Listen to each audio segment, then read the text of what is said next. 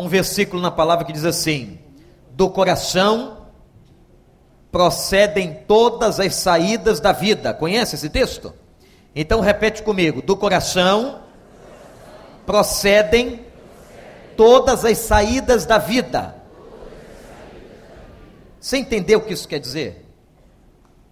Gente, o coração se tornou, na linguagem poética, o centro da vida judaica, da vida de todos nós.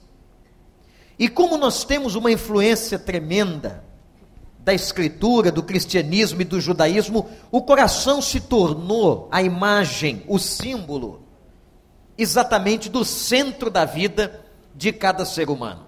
Mas o que é o coração? Você já pensou no que é o coração? Quem é aqui que tem coração? Levante sua mão. Olha, tem pessoas aqui sem coração. Eu vi. Não levantaram nem uma mãozinha, pastor Paulo. O doutor Google vai declarar que o coração pesa 340 gramas. Coloca a mão aqui, olha, do lado esquerdo. Não é para cantar o hino nacional, não. Está batendo? Graças a Deus. Ele pode bater 70 e poucas vezes por minuto. Agora, pasme, irmãos. São 104 mil batidas, olha só, por dia. 38 milhões de batidas em um ano. Tem que estar tá bom esse negócio. O coração é responsável em bobear o sangue para todo o nosso corpo. E vocês sabem que a Organização Mundial de Saúde declara que a maior e principal causa de mortes no mundo é por problemas de coração. Doutor Henrique. E meus irmãos, quando eu estava pensando sobre isso, me veio o coração uma palavra que é que a maior causa da morte espiritual também tem raiz no coração. A maior causa de morte espiritual é por um problema que dá no coração das pessoas. E agora eu estou falando não mais do coração físico, das artérias do coração, mas eu estou falando do coração espiritual, do centro da vida, da alma. A principal doença que mata as pessoas é uma doença, anote aí, chamada petrificação. Petrificação é uma doença do coração expressada pela Bíblia que mata a vida espiritual das pessoas. E qual é a solução? A Bíblia diz, irmãos, que quando essa doença chega, e petrificação é o coração empedrado, endurecido, o coração gelado. Quando essa doença chega, só tem um jeito: é transplante. E há o texto de um profeta, o profeta de nome Ezequiel. Se você trouxe sua Bíblia, no capítulo 11, versículo 19. O profeta Ezequiel vai então falar exatamente sobre esse transplante que é o transplante de coração. Muito antes da medicina desenvolver isto. Esta semana conversava, irmãos, vejam que coisa extraordinária, com um brasileiro que mora na França e trabalha com representações. Já está fabricado na França corações artificiais. Daqui a alguns anos você vai poder comprar no Zona Sul um coração. A coisa está andando tão rápida. Já pensou, doutor Henrique? Que o cara vai na prateleira e vai pegar, me dá um coração aqui. Parece que não apenas a França, mas outros países da Europa e agora o Brasil se interessou pela tecnologia do coração artificial. Que coisa interessante. Agora vejam o que diz Ezequiel, capítulo 11, versículo de número 19. Darei a eles um coração não dividido, e porei um novo espírito dentro deles. Eu retirarei deles o coração de pedra e lhes darei um coração de carne. Então agirão segundo os meus decretos e serão cuidadosos em obedecer às minhas leis. Eles serão o meu povo e eu serei o seu Deus. Que declaração de amor. Vamos repetir a leitura, preste bem atenção. Eu darei a eles um coração não dividido, e porei um novo espírito dentro deles. Eu retirarei deles o coração de pedra e darei, lhes darei um coração de carne. Então agirão segundo os meus decretos e serão cuidadosos em obedecer às minhas leis. Eles serão o meu povo e eu serei o seu Deus. Por que é que Ezequiel está dizendo isso? Qual é a razão para que o Espírito Santo anunciasse ao profeta a necessidade de um transplante? Se você estudar aqui, você está encontrando um texto do sexto século antes de Cristo. E o que é que estava acontecendo naquele tempo, gente? o povo de Israel se voltara contra o Senhor. O povo havia caído no pecado da idolatria e veio a disciplina de Deus. Não se iludam. Toda vez que nós pecamos, teremos consequências deste pecado sobre nossas vidas. Todas as vezes que nós erramos o alvo, pecado é isso, errar o alvo. Que alvo? O alvo que Deus estabeleceu para você. Todas as vezes que nós errarmos o alvo, nós teremos sobre nós consequências naturais. É possível, meu amigo, você que está aqui nessa noite pela primeira vez, ou quem sabe nos assistindo na internet, que você esteja sofrendo hoje e tendo consequências de erros que você cometeu na sua vida. Erros talvez de muitos anos atrás, ou erros que aconteceram hoje de manhã. Jerusalém não era mais o trono de Deus. Jerusalém não era mais aquela cidade cujo povo vivia para o Senhor, em nome do Senhor. Pelo contrário, irmãos, o povo de Israel se voltara contra Deus. Havia levantado ídolos e Deus mandou a disciplina, e essa disciplina se traduzia na invasão babilônica de Jerusalém. A cidade seria completamente destruída. E no meio do caos, e sempre no meio do, do caos, Deus fala. Eu quero que você saia daqui com esta palavra no seu coração. Eu não sei se você talvez esteja vivendo um momento de caos, mas sempre no meio do caos, Deus fala. E Deus deu duas mensagens a Ezequiel naquele tempo. Sexto século antes de Cristo. O povo em pecado, o povo em desobediência. A primeira mensagem eu vou julgar todo o coração rebelde. Não deixarei impune aqueles que se rebelaram contra mim, diz o Senhor. E a segunda mensagem que Deus manda Ezequiel entregar é uma promessa de restauração. E minha igreja, meus amados irmãos, eu fiquei pensando exatamente sobre essa restauração.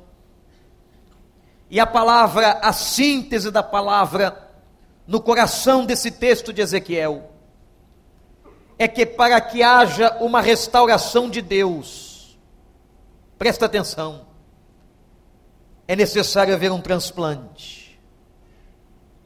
Um transplante interior. Um transplante dentro da vida da gente. Um transplante na nossa intimidade não poderá haver uma restauração de Deus sem que uma pessoa passe por esse transplante que Ezequiel está profetizando e o que Deus está profetizando na boca do seu profeta e pela boca do seu profeta. Eu vou restaurar este povo, eu vou restaurar aqueles que se humilharem, eu vou restaurar aqueles que querem. E essa palavra vale para hoje à noite. O Senhor está dizendo a você: eu vou restaurar.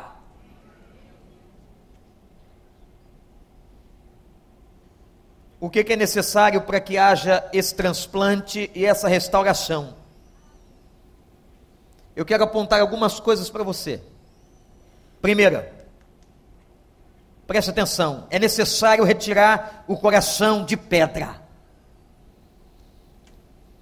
Gente, um coração petrificado é um coração duro.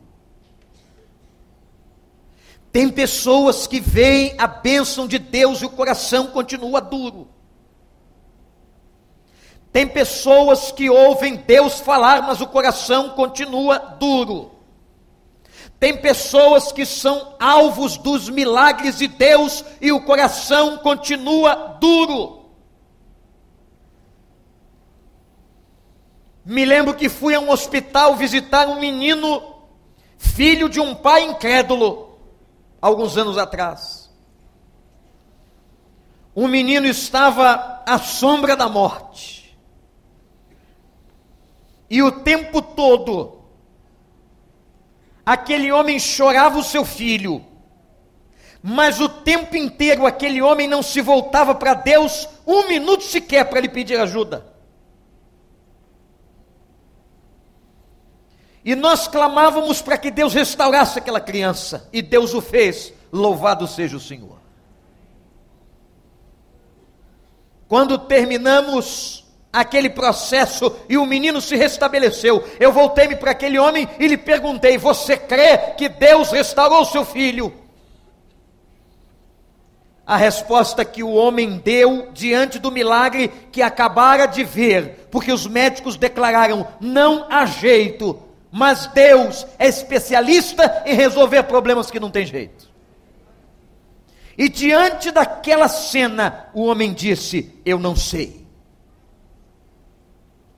é coração petrificado, é coração de pedra.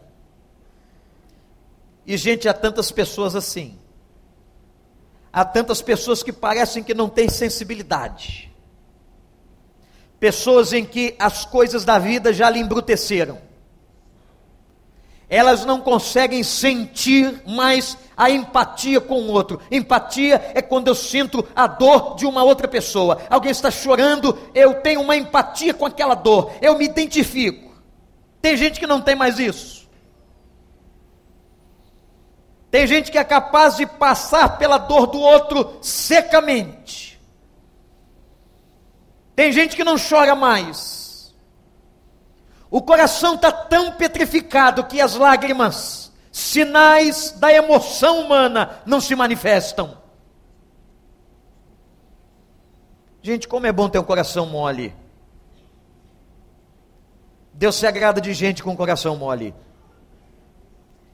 A Bíblia diz que o único tipo de pessoa que Deus rejeita é gente soberba de coração duro, de coração insensível e isto é uma doença espiritual que o pecado traz no coração das pessoas.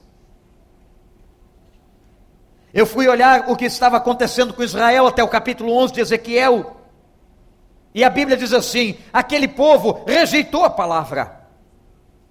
Aquele povo profanou as coisas sagradas de Deus, brincava com as coisas de Deus. Aquele povo caíra na idolatria. Aquele povo estava escravizado por todo tipo de pecado. A liderança daquele povo estava envolvida também no erro. E a cidade daquele povo estava cheia de violência. É claro, um coração envolvido com pecado, uma liderança envolvida com pecado, um governo envolvido com pecado, só vai gerar sofrimento no meio da sociedade. E sabe qual é a pior consequência? É que essa sociedade vai para o cativeiro. Ah, meus irmãos, Israel foi para o cativeiro. O cativeiro de Israel tinha nome, tinha origem, tinha situação. E me veio ao coração esta noite, trazido pelo Espírito de Deus, uma pergunta, que eu quero deixar aqui.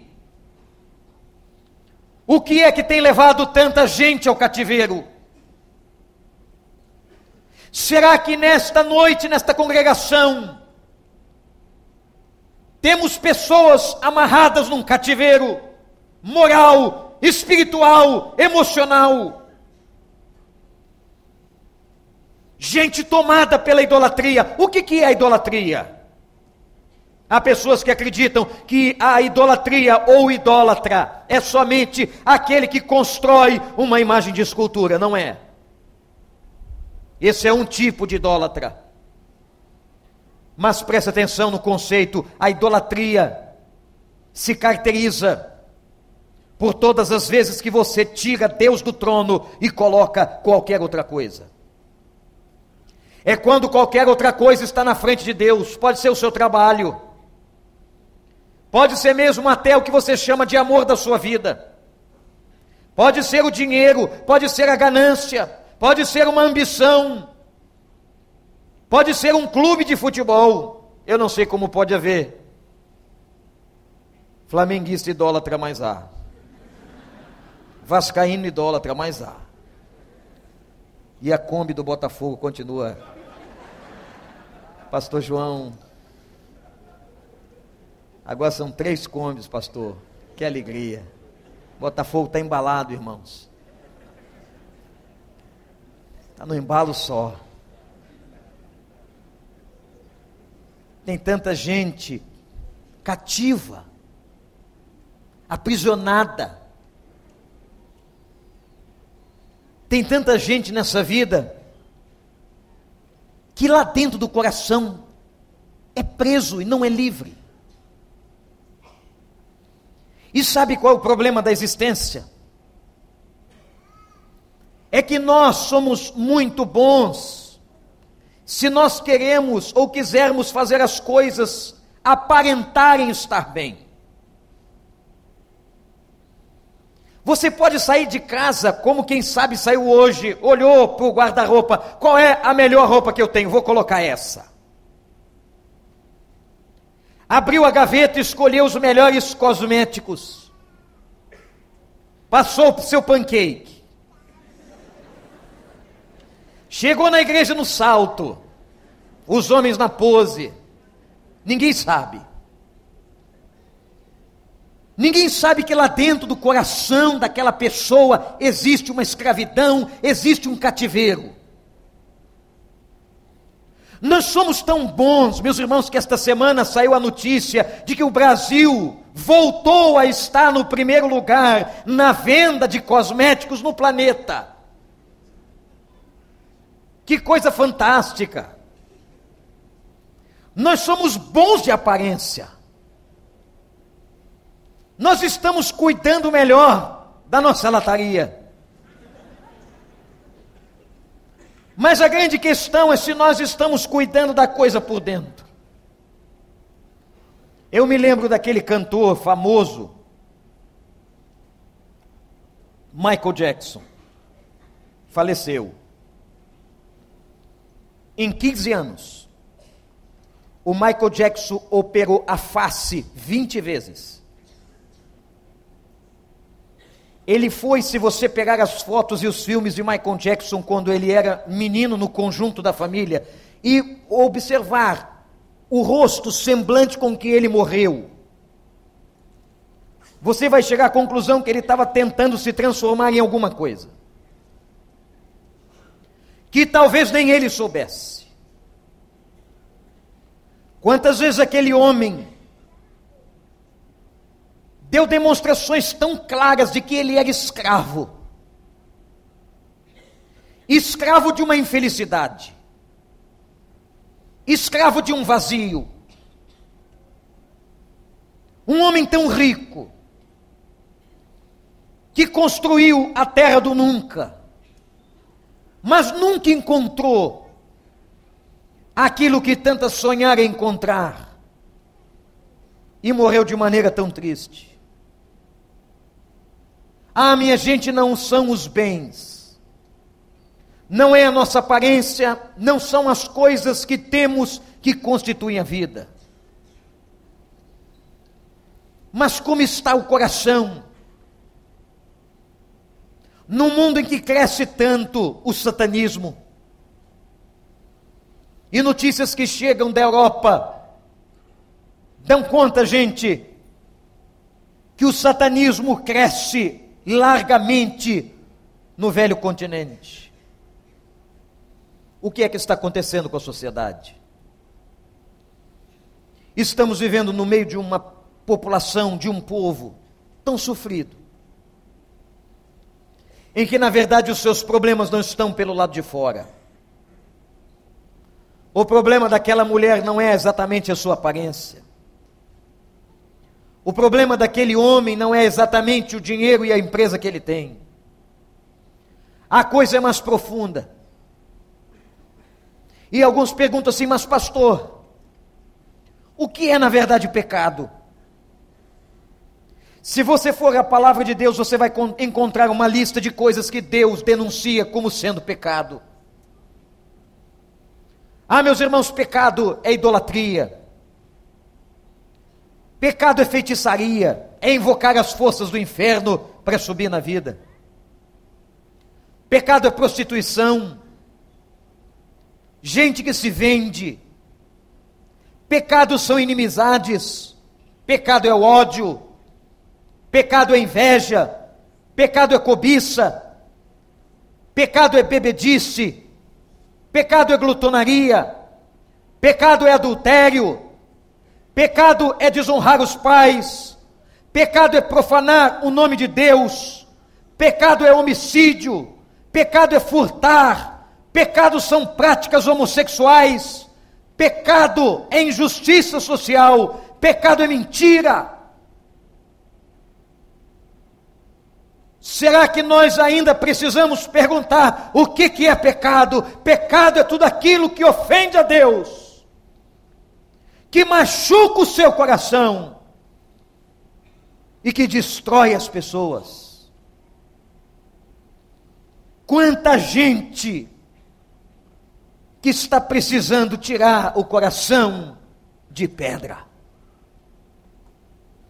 A primeira parte do transplante de Deus é Deus invadir a tua alma, a tua frieza e arrancar ele diz: Eu arrancarei os corações petrificados.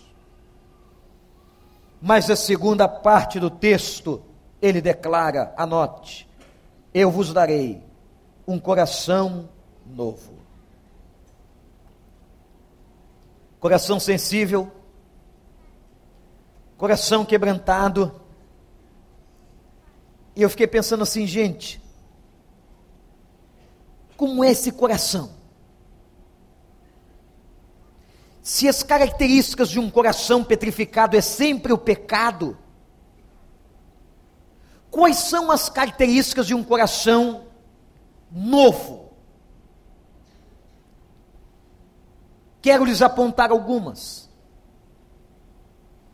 Primeiro, o coração novo é aquele em que não haverá mais as feridas do passado. Que coisa interessante. Quanta gente machucada. Quanta gente foi magoada na sua história. Quanta gente traumatizada. E muitos traumas aconteceram dentro da própria casa. Quanta gente foi maltratada Quanta gente foi humilhada ao ponto de produzir uma ferida no fundo do coração. E vocês sabem, irmãos, que quando uma ferida dessa vem, quando a ferida chega, os sonhos se vão. Eu tenho observado que pessoas magoadas, que pessoas que estão vivendo com feridas no coração são pessoas que perderam seus sonhos. Eu me lembro certa vez, fui fazer um trabalho numa cidade do Paraná. Encontrei um rapaz, todo machucado. A vida lhe havia machucado. Havia sido, quando criança, abusado sexualmente por um tio. Que reiteradamente tentava abusar de novo. Ele perdera seus pais muito cedo. Imagina uma criança que já sofrera a dor da perda e do luto, sendo abusado pelo seu tutor. E depois, o sonho daquele menino, daquele homem, era construir um negócio que ele nunca teve, que era uma família. E ele lutou tanto, se casou, mas um dia sua esposa o abandonou. Fugiu deixando um bilhete com aquele que se dizia o seu melhor amigo. Terceira tragédia desse rapaz foi tentar se matar, mas não conseguiu morrer parou no leito de um hospital, entre a vida e a morte, e Deus lhe deu a vida. Quando eu encontrei aquele moço, ele disse assim para mim, Pastor Vander, eu não sonho mais. Eu não tenho mais por que sonhar. Era o início de um retiro. E eu disse a ele: Por que, que você veio aqui? E ele disse: Eu não sei. Talvez dentro do meu coração ainda haja uma esperança, uma luz. E começou a chorar. E eu disse a ele: Eu creio que o Deus da restauração, que dá coração novo, pode restaurar a tua vida e a tua esperança. No último dia daquele encontro, quando eu já estava saindo de lá, era o último apelo, na última pregação, eu vi aquele rapaz à frente, chorando copiosamente dizendo: Eu creio num Deus que restaura. Deus lhe restaurou a esperança. E foi fundamental naqueles dias ali em tratamento, no divã de Deus, que ele se sentasse com o Senhor. E que ele abrisse o coração e deixasse Deus tratar as feridas mais profundas. Uma das características desse coração novo, meus irmãos e irmãs, é que as nossas feridas antigas ficam para trás, porque a Bíblia diz assim: se alguém está em Cristo, nova criatura é. As coisas velhas passaram e tudo se fez novo. Você crê nisso? A segunda característica desse coração novo é que ele tem esperança. E Ezequiel está profetizando, dizendo: Eu lhes afirmo que o Senhor vai colocar um espírito novo, eu, porém, dentro deles um espírito novo. A ideia do espírito novo de Ezequiel aqui é a ideia de uma nova motivação, de uma nova alegria, de um novo momento. Quem sabe você, meu irmão, minha irmã, você entrou aqui precisando desse transplante, dessa novidade, desse coração novo, precisando que Deus restaure o seu espírito. Não, você, na verdade, muito mais do que trabalhar por fora, precisa deixar Deus trabalhar por dentro. Um coração novo É um coração que não tem mais as feridas do passado, mas é um coração cheio de esperança. Terceiro, um coração novo, diz o Senhor, é um coração onde Deus volta a sentar no trono. Eles serão meus discípulos, porque o texto diz: eles me obedecerão, obedecerão as minhas palavras, servirão só ao Senhor.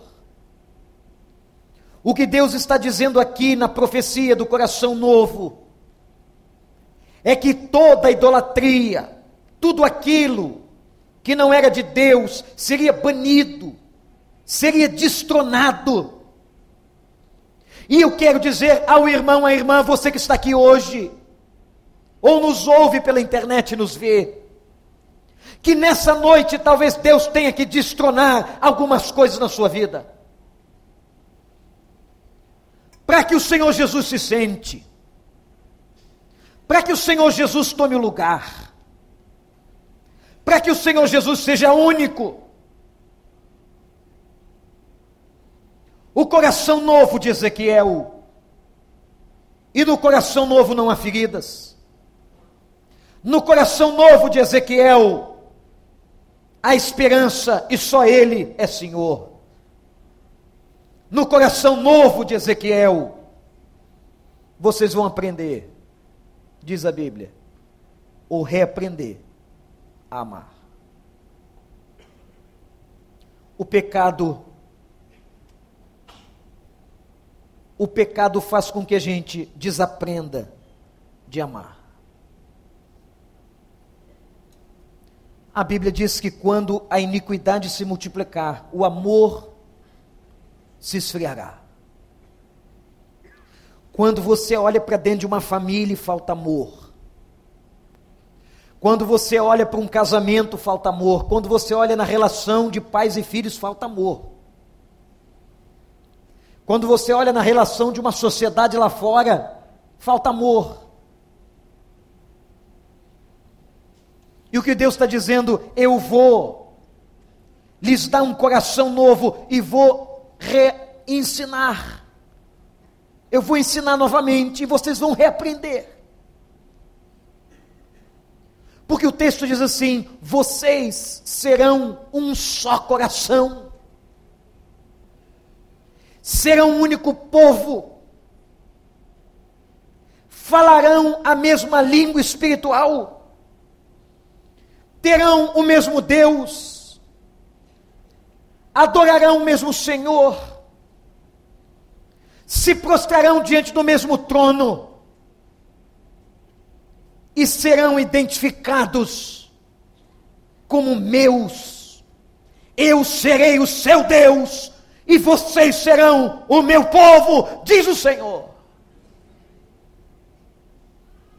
Há uma profecia sobre a igreja. Porque a igreja é o ajuntamento dos santos, é o ajuntamento dos salvos, é o ajuntamento daqueles que Jesus redimiu. Nós somos a igreja. E talvez haja alguém aqui perguntando, mas pastor, eu não sei se sou. Eu quero te convidar a ser. E para ser igreja, para fazer parte desse povo, o povo de Deus, o povo mais lindo da terra, o povo formado de várias nações, basta que você receba esse coração novo. Que Deus arranque o coração petrificado.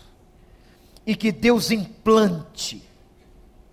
E que Deus transplante um coração novo. E eu quero dizer a você que essa cirurgia é espiritual e só quem faz é Jesus. Quem é Jesus? É o médico ele agora está colocando, numa linguagem humana, o avental branco.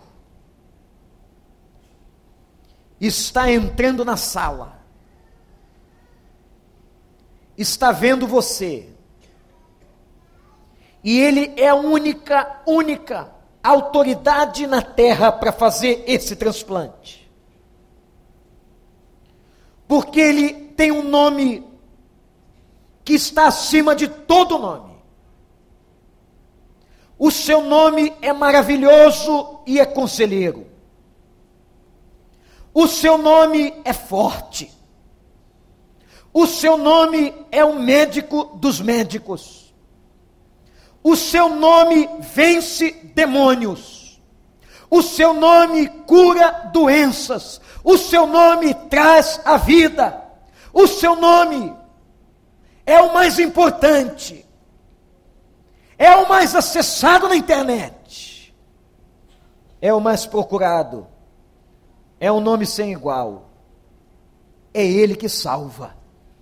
E quando ele faz o transplante numa pessoa, ninguém morre nas suas mãos. Mas quando ele opera uma pessoa, ele opera, traz vida, restauração e ela sai da mesa da cirurgia vitoriosa com coração novo. Talvez você pergunte, pastor, eu entendi. Eu entendi e eu quero o transplante. Eu quero. Eu quero marcar a cirurgia. E você pergunta para mim onde vai ser? Ou a que horas vai ser? Eu te respondo: a cirurgia vai acontecer aqui neste hospital agora. Porque, dentre muitas definições do que é a igreja, a igreja é um lugar de tratamento de gente. É aqui que este homem, cujo nome é sobre todo nome, é agora, é neste momento, que ele vai operar você, que ele pode tirar tudo que está petrificado, machucado, endurecido, e colocar um coração de carne. A profecia de Ezequiel é para hoje, é para o tempo da graça, é o anúncio da invasão do Espírito, é o momento em que ele chega e ele diz: Filho, eu sei o que você está passando, eu conheço os teus cativeiros e eu quero libertar você. Vamos orar. Abaixa a sua cabeça e feche seus olhos.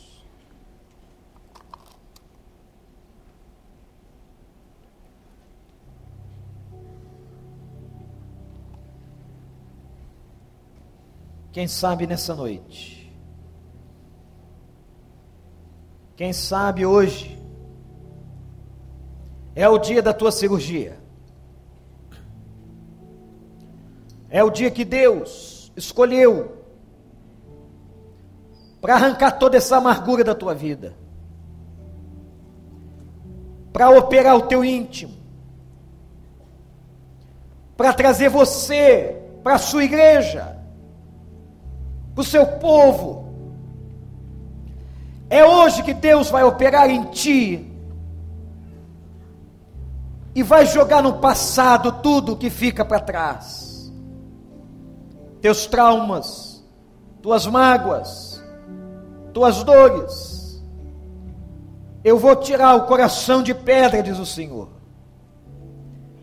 E eu vou te dar um coração de carne, sensível, novo transplantado,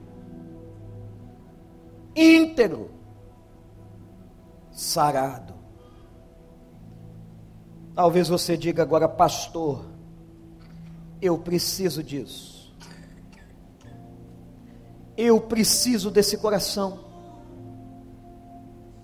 Eu preciso, e somente o Senhor pode fazer esse milagre.